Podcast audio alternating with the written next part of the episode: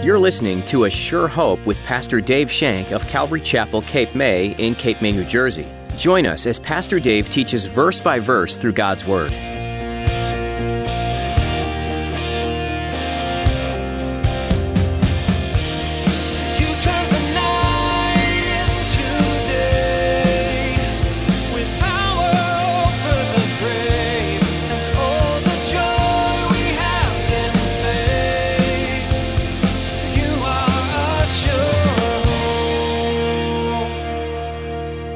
Forgive me for doing it, but I have a hard time. I'm going to continue to do it. Please don't ask me to repent, Lord. I can't. Don't demand that I have a contrite and broken heart. Don't do that, Lord. Don't demand that I turn from my sin. Oh, Lord, please forgive me, but don't expect me to change my ways. I hope none of us are in that category. When we say those things to God, He refuses those altogether. I've said this before, and I'll say it again. We must come to God on His terms, not ours. Change isn't easy. Sometimes we hold on to habits simply because they're comfortable or familiar. Pastor Dave reminds us today that in order to be used by God, we must come to Him on His terms. In order to stand before Him, you must come with a humble and contrite heart. Make new habits with God as your focus. Now, here's Pastor Dave in the book of 2 Samuel chapter 14 as he begins his message, From Exile to Reconciliation. You are assured. So we have been working our way through the book of 2 Samuel, as I said. And the last several weeks, we've been studying the aftermath of David's sin with Bathsheba and the murder of her husband, Uriah. The prophet Nathan had pronounced God's punishment for David's transgressions back in chapter 12, verses 10 through 12. Let's read those. This is Nathan speaking the word of the Lord to David. Now, therefore, the sword shall never depart from your house, because you have despised me and have taken the wife of Uriah the Hittite to be your wife. Thus says the Lord, behold, I will raise up an adversary against you from your own house, and I will take your wives before your eyes and give them to your neighbor, and he shall lie with your wives in the sight of this son, for you did it secretly. But I will do this thing before all Israel, before the son. Wow. So God pronounced judgment upon David for his transgressions, for his sin, and the deceitfulness that he tried to cover it up with. But we read in verse 13 several things I want to point out. So David said to Nathan, I have sinned against the Lord. That's the first thing I want to point out, is David acknowledged his sin. I sinned. I did it. I sinned against the Lord. In one of the Psalms, I think it's 51, where he says, against you and you alone, O Lord, have I done these things. I've sinned against you, Lord. So recognizing his own sin was a huge step in David's forgiveness. Recognizing that he was a sinner, that he did these things, and confessing to the Lord. That's what confession is. Lord, I've sinned. Lord, I did this. Yep, guilty. And then Nathan says to David, look at this. The Lord also has put away your sin. You shall not die. David automatically received forgiveness, automatically received what he didn't deserve. He received God's grace. He received a mercy from the Lord because what he did, adultery and murder, they were death sentences in Israel at that time. He should have been taken out and stoned right there on the spot. But God forgave him. God forgave him of his trespasses. And we read this. The Lord has put away David's sin. In fact, when the Lord is speaking to the prophet Jeremiah, in Jeremiah 31, verse 34, He says these things, no more shall every man teach his neighbor and every man his brother, saying, know the Lord, for they shall all know me, and the least of them to the greatest of them, says the Lord, for I will forgive their iniquity, and their sin I will remember no more. What a beautiful promise from the Lord. The Lord put away David's sin. The Lord took care of it. He forgave him. And although David received this wonderful, beautiful gift of grace and mercy, and all David knew the Lord's forgiveness, he knew that the Lord had forgiven him because Nathan the prophet told him so, and he believed Nathan the prophet. But he also had to reap that which he sowed. You can't negate the law of reaping and sowing. We are forgiven of our sins. Yes, we are. Praise God for the cross of Jesus Christ. Praise the Lord. But there's reaping and sowing. And somewhere along the line, something snapped in David's household. What once was a house of integrity, what once was a house of goodness and mercy and grace, was collapsing. It was falling apart in front of David's eyes. It was now a life of misery, a life of shame. And David seemed utterly incapable of doing anything about it. He couldn't do anything about it because it was God's will. And God had told him that this was going to happen. All he could do was sit back and watch and grieve. He was unable to cope with the actions of his eldest children. We know from our study that Amnon, David's eldest son and crown prince, treated his sister Tamar the same way that David treated Bathsheba. We know that Absalom, the spoiled one, treated his brother Amnon the same way David treated Uriah. David watched in horror these events unfolded. He was racked with shame and guilt. And in 2 Samuel 13, verse 21, he says, when King David heard of all these things, he was very angry. And in other translations, it says he was wroth. And wroth is an intense, vicious anger. But he couldn't do anything about it. He was so angry, he couldn't do anything about it. All he could do was watch. His house was falling to pieces. His family was falling apart. And all he could do was watch, because everything was happening according to what the Lord had said in his life. But David couldn't discipline his kids. He was incapable. And this started long before this happened. David was not a good disciplinarian. How could he rebuke his son for the crime that he committed against his sister when the memory of Bathsheba was still in his mind? How could David discipline Absalom for murdering the crown prince when he had Uriah killed? How could he do that? He couldn't. He was incapable of doing that. He was facing humiliation of seeing his house divided, and he was in danger of his kingdom collapsing because of his personal breakdown. What used to be joyous and happy days in the kingdom were now severely dark days in David's life. And the last time we studied, when we looked at the beginning of chapter 14, we read that Joab intervened on behalf of Absalom because he knew David's heart. And in verse 13:39 it says, and King David longed to go to Absalom, for he had been comforted concerning Amnon because he was dead. David was longing for his son, Absalom. He was longing. And in verse 14:1 we read that it says, so Joab, the son of Zeruiah, perceived that the king's heart was concerned about Absalom. His heart was towards his son. His son had run away. His son had been gone now for several years. He ran away. He was at the house of his grandfather in Gershur. And he ran away. And David was concerned for him. And Joab knew that David had a sentimental heart because David doted over his kid. Most of us do. David doted over his kid. He loved his kid. So Joab devised a plan. And he sends this woman to David about a story of forgiveness and reconciliation. A story of restoration. Why was Joab so concerned about David? Remember, back in 2 Samuel 3, after Joab murdered Abner, David said this, cursed be you and your house. Leprosy be upon you forevermore. So why was Joab so touched by David's grief? Well, let me ask some questions. Was Joab trying to get on Absalom's good side? Was he looking for a favorable spot in Absalom's court? Because remember now, with Amnon out of the way, Absalom was now the crown prince. Absalom was next to be king. But he couldn't be king from afar. He had to be back in Jerusalem. If he stayed king from afar and something happened to David, he would be passed over. He needed to be back in Jerusalem. Was Joab looking to secure his future? From what we know about Joab, as we read all the stories, Joab was out for one person and one person only. Joab. He was out for himself. All his motives were self-centered. So David listened to this great story that was made up by this woman, and he immediately knew that Joab put her up to it. And he even asked her, look at 14:19. So the king said, is the hand of Joab with you in all this?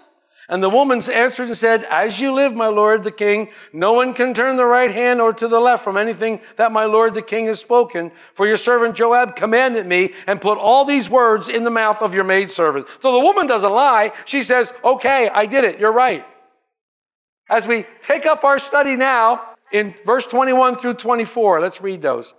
And the king said to Joab, all right, I have granted this thing. Go therefore, bring back the young man Absalom. Then Joab fell to the ground on his face and bowed himself and thanked the king. And Joab said, today your servant knows that I have found favor in your sight, my lord, O king, in that the king has fulfilled the request of his servant. So Joab arose and went to Gershur and brought Absalom to Jerusalem. And the king said, let him return to his own house, but do not let him see my face. So Absalom returned to his own house, but did not see the king's face.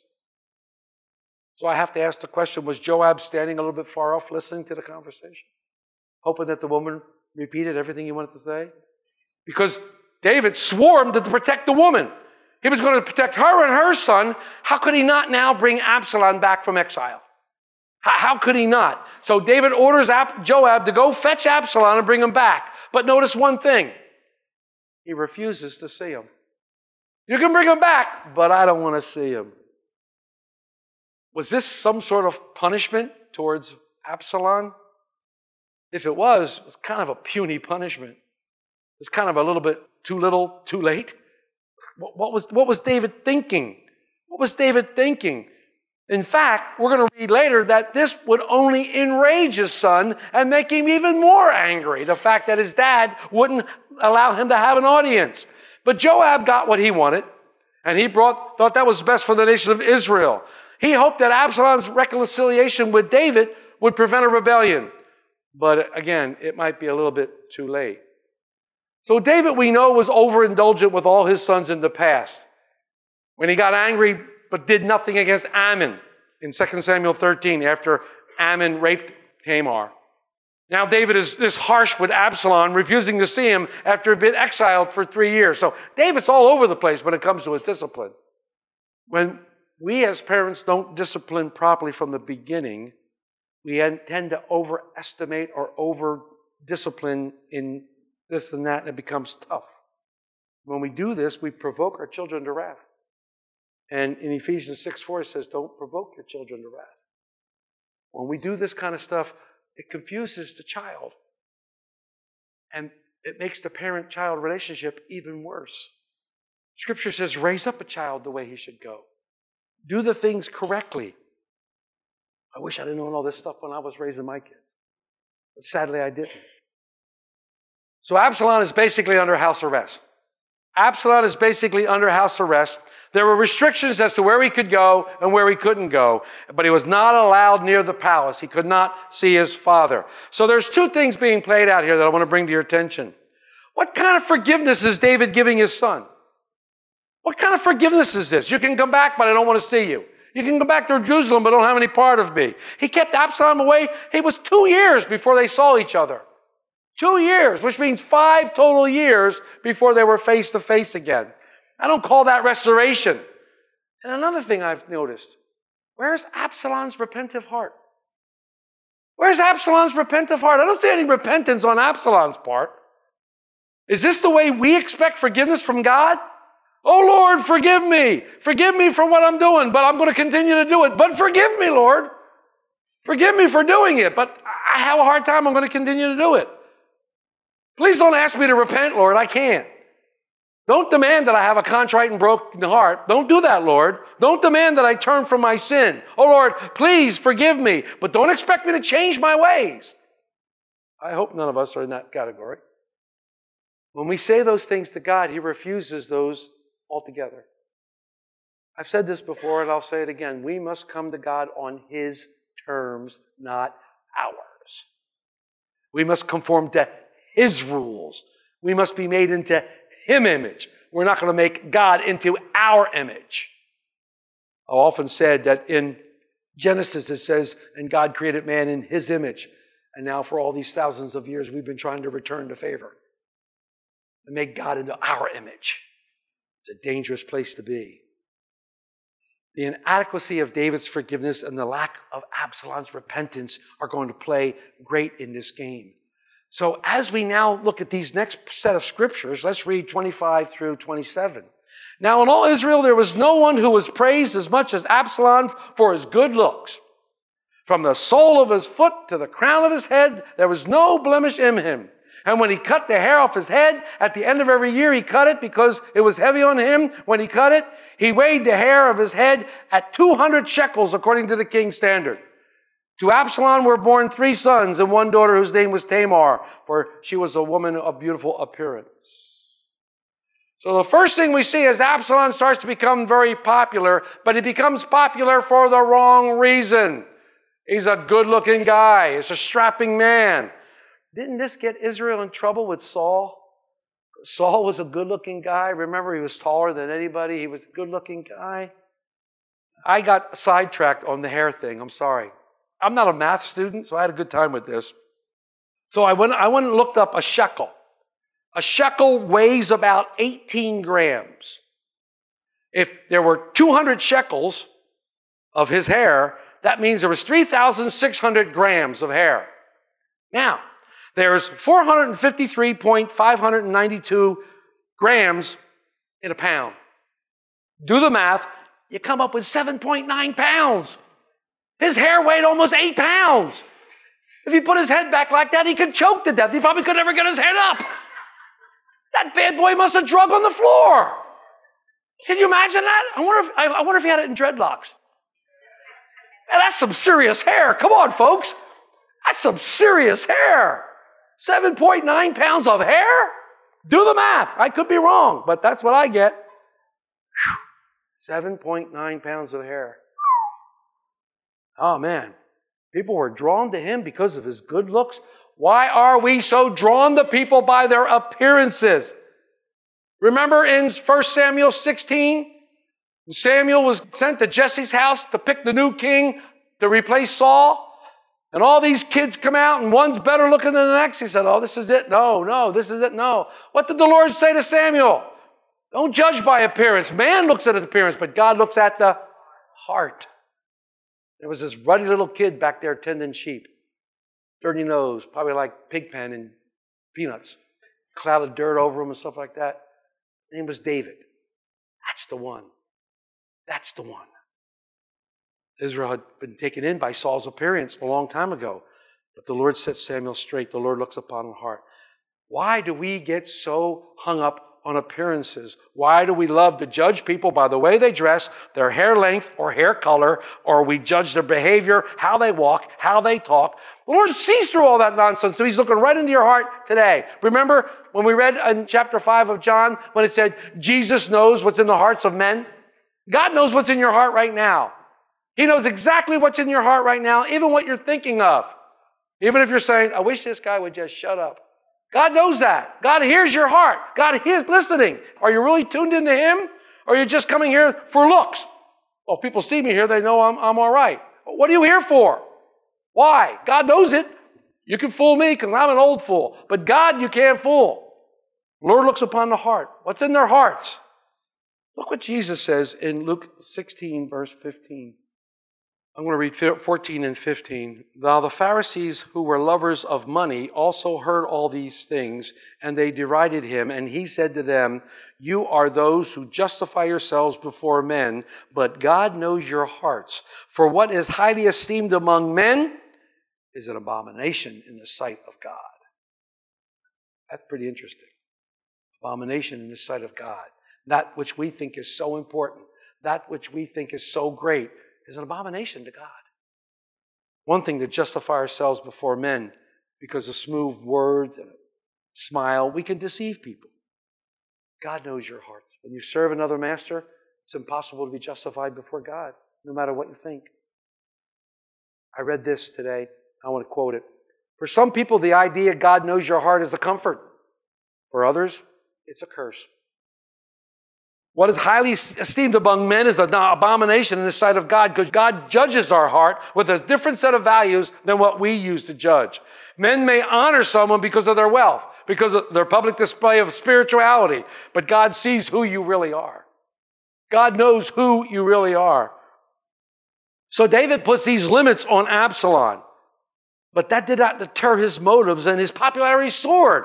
People both loved him and they praised him because of his good looks. They never questioned his guilt or innocence. They could care less about his guilt or innocence. All they cared about was this good-looking guy, and the next person who's going to be king is among us. He became an idol to the people of Israel, and his lack of character wasn't even near important. It didn't matter to the people. All they looked at was his status, his wealth, and most importantly, his good look. I don't think much has changed in the world, folks. Let's read the rest of these verses, 28 through 33. And Absalom dwelt 2 full years in Jerusalem, but did not see the king's face. Therefore, Absalom sent to Joab to send him to the king, but he would not come to him. And when he sent again the 2nd time, he would not come. So he said to his servants, "See, Joab's field is near mine, and he has barley there. Go and set it on fire." And Absalom's servants set the field on fire. Then Joab arose and came to Absalom's house and said to him, "Why have your servants set my field on fire?" And Absalom answered Joab, "Look, I sent to you, saying, 'Come here,' so that I may send to you to the king to say, 'Why have I come from Gershur? It would be better for me to be still there.' Now therefore, let me see the king's face. But if there is iniquity in me, let him excuse me." So Joab went to the king and told him. And when he had called for Absalom, he came to the king and bowed himself on his face to the ground before the king. Then the king kissed Absalom. During these 2 years, we can imagine that Absalom grew more and more bitter against his father. More and more bitter because his father wouldn't see him.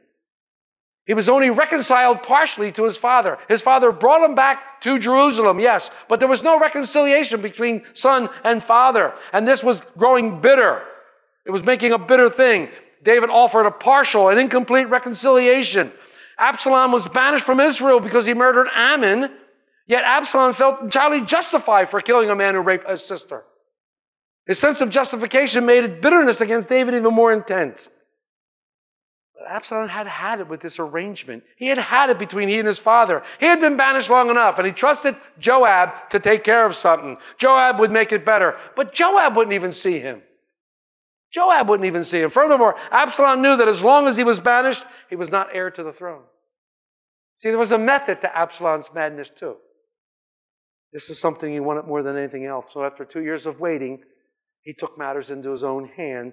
His actions became drastic, to say the least. He commands his servants to set fire to his neighbor's barley crop. His neighbor just happened to be Joab. I always say, if you want to get somebody's attention, drastic measures usually work. But are they worth it in the long run? According to Exodus 22, verse 6, the law required that an arsonist repay the owner of the field whose crops he had destroyed. So what Absalom did is he made Joab come to him. Joab had to come to him in fulfillment of the law to receive payment for the burnt crops. Joab had a perfect reason now to go to Absalom because of the fire. Absalom gave Joab 2 choices. Take me to the king and be received and forgiven, or take me into the court, find me guilty, and kill me. Those were the 2 choices that he gave Joab. I'm not guilty of anything, and if you think I am, take me into court, have them find me guilty, and kill me. If not, take me to my dad. He was at his wit's end. Kill me or free me. That's what he was saying. You are a sure hope. The book of 2 Samuel is a continuation of David's journey to the throne promised him years before. It follows his life and relationship with God, with his family, and with the people entrusted to his leadership. David has much to teach you, and we encourage you to continue studying this Old Testament book. If you missed any part of today's teaching on A Sure Hope, or if you'd like to listen to additional teachings from Pastor Dave, visit assurehoperadio.com today. Maybe today, as you were listening, you found you have some questions about faith, and maybe even about salvation. We'd be happy to talk with you and provide some resources to answer your questions and start you on a journey that will change your life for the better. Give us a call. Our number is 609-884-5821. Again, that's 609-884-5821. And while you're on our website, visit the page How to Be Saved to read all about the plan of salvation God set up long ago. We'd love to meet you, too. If you're in the area, join us this weekend at Calvary Chapel, Cape May. You can find directions and more information at assurehoperadio.com. We'd love to connect with you on Facebook, too. Just follow the link on our page to follow us. We're coming to an end of our time with you today. We're so glad you took the time to study God's Word today with Pastor Dave, and we hope you'll join us next time as we explore deeper into the book of 2 Samuel right here on A Sure Hope.